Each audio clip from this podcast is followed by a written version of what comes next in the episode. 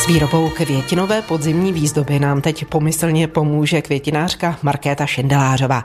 Dostaneme totiž od ní typy, co je letos módní, které rostliny, které barvy a podobně. Ale začneme u nádob. Jakou nádobu na tu podzimní výzdobu zvolit?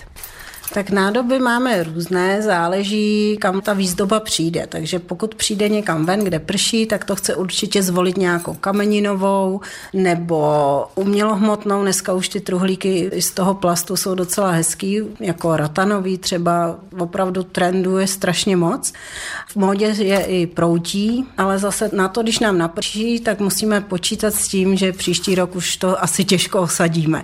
Takže nejdřív asi zvolit, kam vlastně ta výzdoba přijde. Které rostliny bychom do té nádoby potom měli nakombinovat? Je to určitě záležitostí oka každého. Dneska je strašně druhů různých chryzantém, vřesů, kombinovaných, mixovaných a taky zase je důležité, kam vlastně si tu výzdobu chceme umístit. Pokud je to venkovní parapet, pokud je to prostor někde na zahradě, kde prší, někde u vchodu, takže rozmyslet hlavně a poradit se případně v květinářství si myslím, že by vám mohli dobře poradit, takže poradit se s odborníkem. A říkala jste, že truhlík nebo tu nádobu osadíme, to znamená sázíte do substrátu, do země. Určitě, pokud je to rostlina v květináči, tak si zaslouží žít. Kor třeba vřesy, drátovce, co je módní, vypadá to hezky, i přes zimu nám to vydrží, i když to zapomeneme zalít, tak potřebují svoji péči a vřes, když udržíme přes zimu, když ho dáme do správného substrátu nebo spíš do rašeliny, tak chce vyloženě kyselou půdu, tak si myslím, že se můžeme z něj těšit dál. Právě každá rostlina potřebuje trochu jiný substrát a trochu jinou tu zeminu. Jak se to řeší v jednom truhlíku? Úplně jednoduše. Stačí jenom přidat třeba, kde budu mít vřesy, tak přidám k tomu kořenovému balu, který nejdřív naruším, trošku rašeliny, Drátovec to snese též, ale chryzantéma třeba chce jenom propustnou půdu, takže tam už dám jenom substrát. No, je to trošku s tím práce, ale není to nic těžkého, zvládne to každý. Je to potom tak, že i zálivku potřebuje každá ta rostlina jinou a tudíž se musíme trošku jinak postarat, i když v jedné nádobě jsou? je to tak trošku, ale zase podzim nám přináší počasí, který není jako v létě, kde máme opravdu parno třeba nebo tak, takže to počasí je taky ustálenější, je vlhko venku, takže stačí zalívat všechno vlastně stejně a hlavně nepřemokřovat. Čím truhlík dozdobíme? Třeba šípky, trnkové větvičky, cokoliv, ale budu trošku taková zlá, ale nemám ráda, když to lidi rovou prostě z keřů. Stačí to, co pozbíráme po zemi. Kousek lišejníku, odpadlé větvičky z modřínu, je toho spoustu, takže určitě neničit přírodu, ale prostě vystačit si s tím, co leží na zemi u nohou. A i letos pořád ještě platí, že truhlík by měl zářit přirozenými podzimními barvami, nebo už se do té podzimní výzdoby dostávají i další barvy. Viděla jsem například do modra laděný truhlík a nevypadalo to úplně špatně.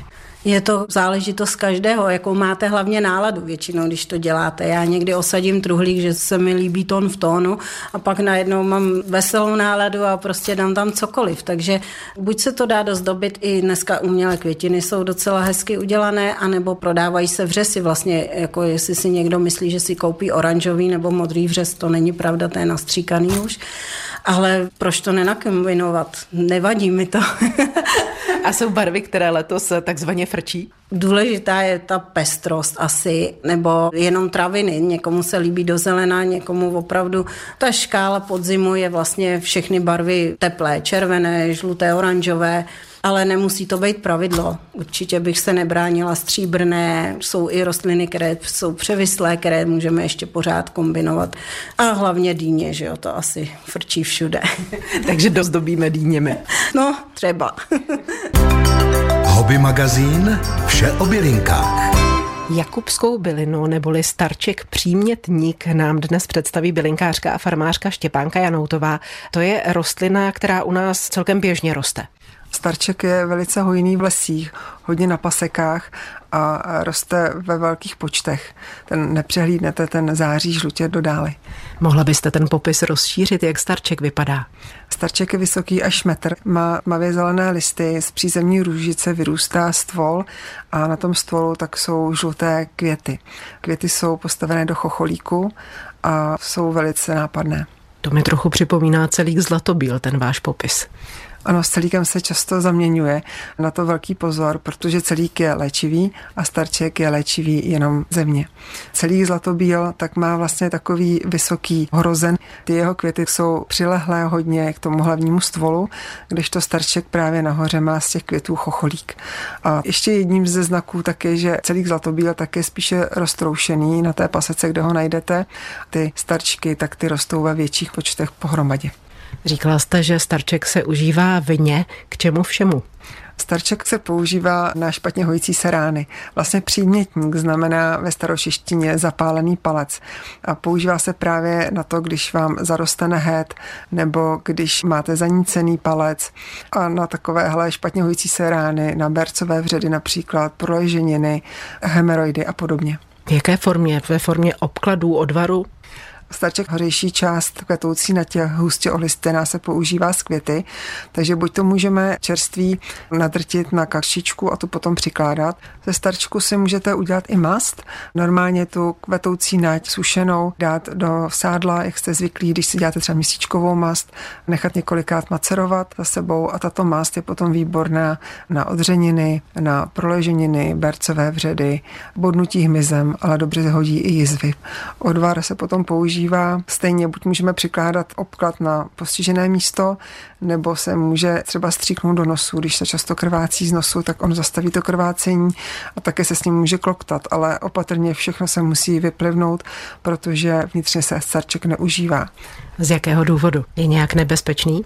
Starček obsahuje alkaloidy, které při dalším užívání pravidelném tak můžou poškodit játra a mohou být i karcinogenní. Dříve se to nevědělo, takže dříve se používal třeba na ženské potíže, na menstruační problémy, na problémy s močovými cestami a s prostatou. Bude nám starček růst i na zahradě?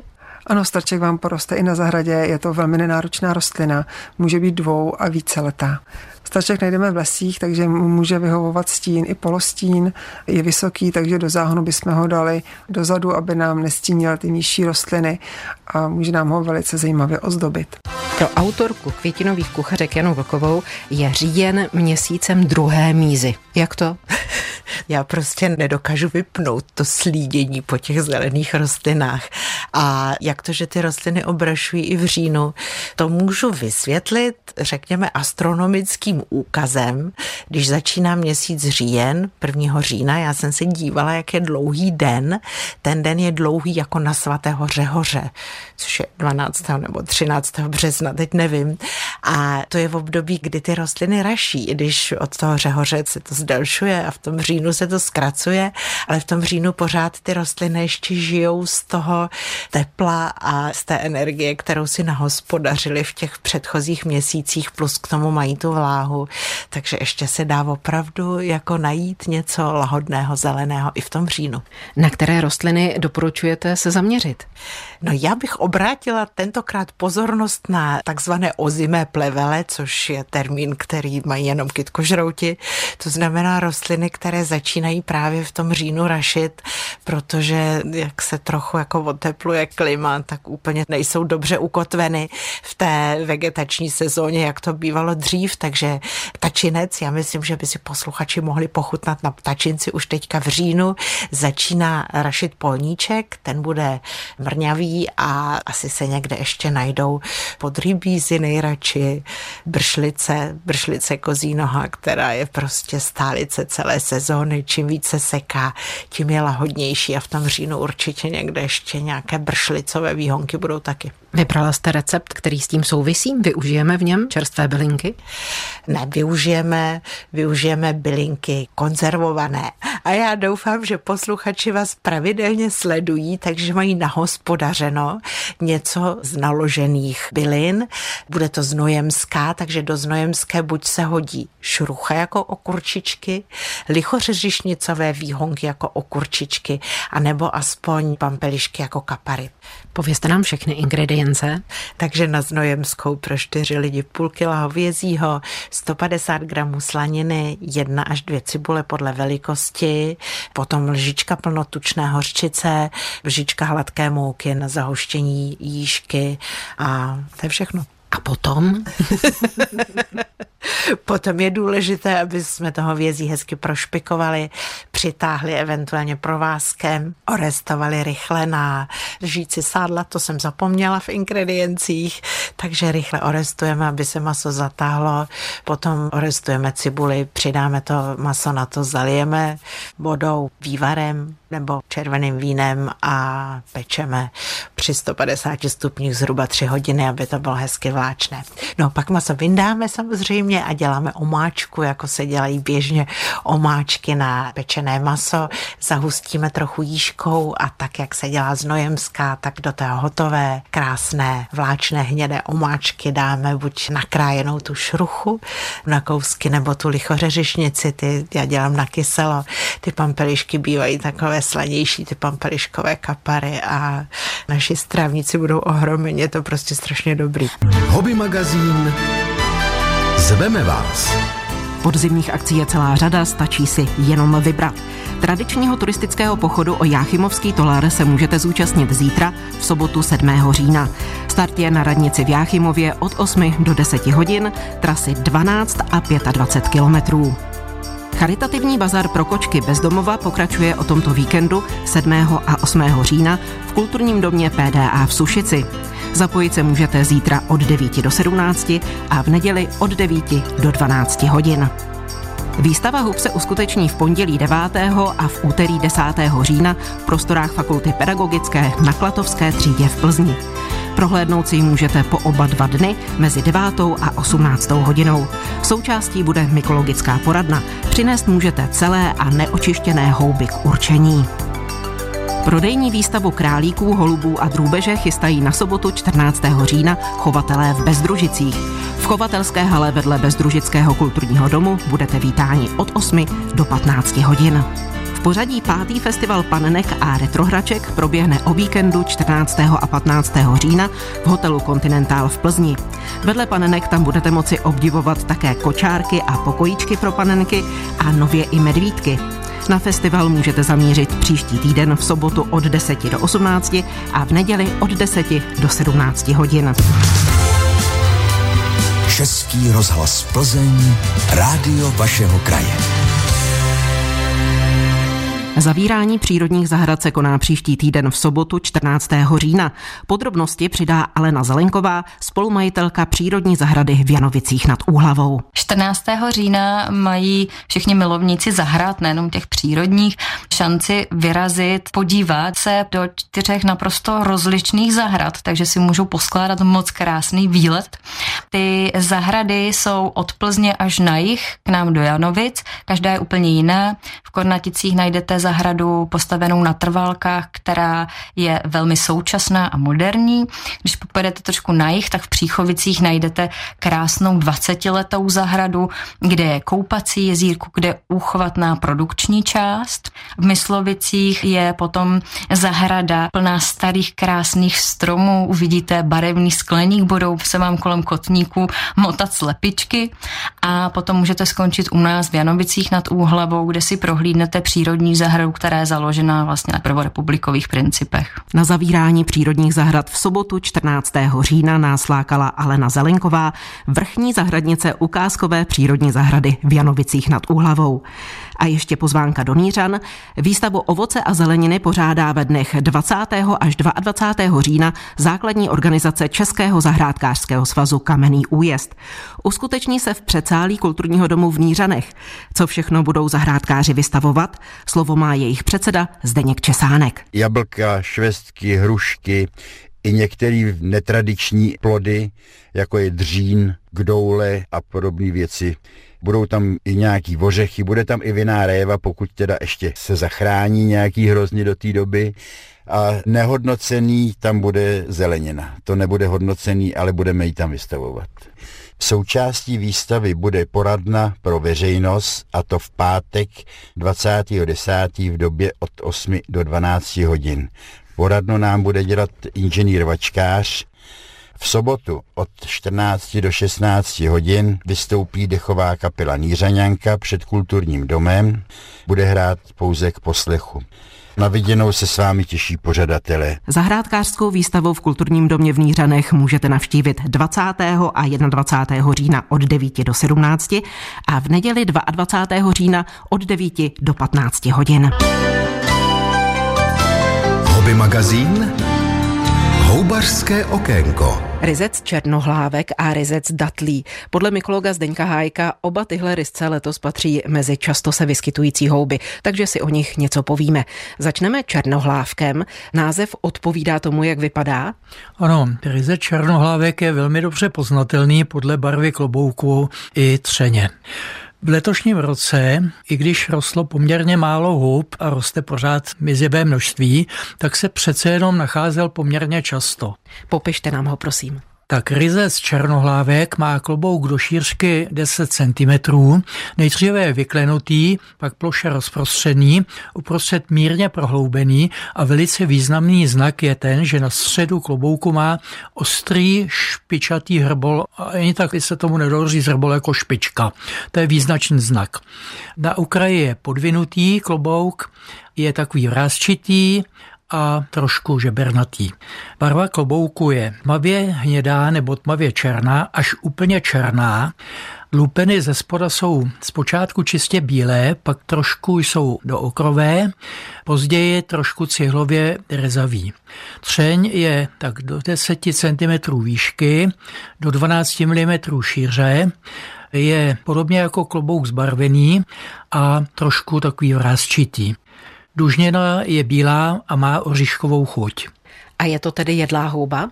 Je to poměrně výborná jedlá houba, i když je takový trošku štíhlejší, ale dá se nazbírat. Kdy a kde ryzec černohlávek roste? Roste význačně pod smrky, v podstatě v mechu a spíše tedy ve vyšších polohách v podhůří a jako nechá se ho najít poměrně větší množství na jednom místě. Je ještě nějaká další podobná houba, tmavá houba, se kterou bychom mohli černohlávka zaměnit? Skoro se to dá splést. Podobný ryze datlí je zhruba stejné velikosti, to znamená ten klobouk také do 10 cm šíře, třeň je také do 10 cm výšky a přes 1 cm tlustý ale je celkově světlejší a hlavně nemá na středu takovou tu ostrou špičičku, má jenom takový širší hrbol.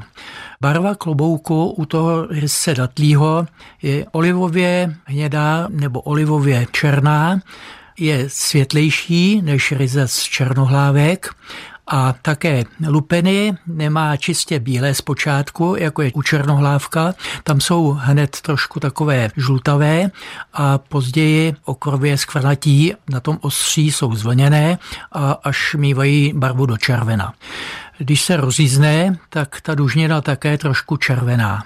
Jinak třeň ještě na povrchu je tak sametový, je světlejší než klobouk, pod kloboukem je bělavý, dole je tmavší, tmavě hnědý a mám mléko, které je trošku palčivé po chvíli, na rozdíl od rysce černohlávka. Ta palčivost je až hořká a vůně je ovocná. Kde můžeme na ryzec datlí narazit? Roste na úplně stejných místech, to znamená pod sprky ve vyšších polohách v mechu. A takový ještě trošku rozdíl je, že ryze černohlávek je mírně štíhlejší, ryzec datlí je masitější. Vy jste se zmiňoval o hořce palčivé chuti rysce datlího jeho mléka. Znamená to, že nebude jedlý? je jedlý, ta palčivost se trošku utlumí při varu, ale samozřejmě kvalita černohlávka je daleko vyšší od třídu než ryze datlího. Ryzec datlí můžeme používat spíše na doplnění směsi. Je ještě nějaká další houba, se kterou bychom si mohli, ať už rysce černohlávka nebo rysce datlího splést? Pak už mě napadá pouze ryzec sazový, který má takovou kouřově šedo-černou barvu klobouku a je nejedlý. Hobby magazín Ptáte se? Odpovídáme. Napsal nám posluchač, už je to pět let, co jsme si s manželkou na zahradě vysadili kaštany jedlí. Strom ale pořád neplodí. Z jakého důvodu? O odpověď jsem poprosila zahrádkářského instruktora Josefa Vačkáře. Důvodu je spousta. Ten nejzákladnější, že pětiletý semenej kaštan je mladý natolik, aby mohl vůbec ještě plodit. Tomu se nedivím, prostě je v vyvedáním fázi, je ještě mladý a řekl si, že ještě chvíli poroste, než začne vůbec plodit. Nevíme, jestli má posluchač roubovaný kaštana nebo semenáč. Pokud by měl roubovaný, a to můžeme ze všeobecnit, roubovaný vořešáky, kaštany a podobně plodí poměrně brzo plodí o tři, o čtyři roky dřív než ty semení. To znamená ne v sedmém, v osmém roce, a už třeba ve třetím, ve čtvrtém roce. U toho jedlého kaštanu je největší problém v tom, že je to rostlina jednodomá. To znamená, že doma jsou oboje květy, jak samčí, tak samičí. Problém je ten, že oni nedozrají v jednom místě. Oni se prostě nejsou schopní potkat. To znamená, v době, kdy je zralý pil, nejsou zralí blizny, aby ho mohli přijmout, anebo jsou zralí blizny a už není zralý pil. Proto je třeba, aby tam bylo v sousedství ideálně víc kaštanů, aby se vzájemně opilili. To bude asi jeden z těch největších problémů.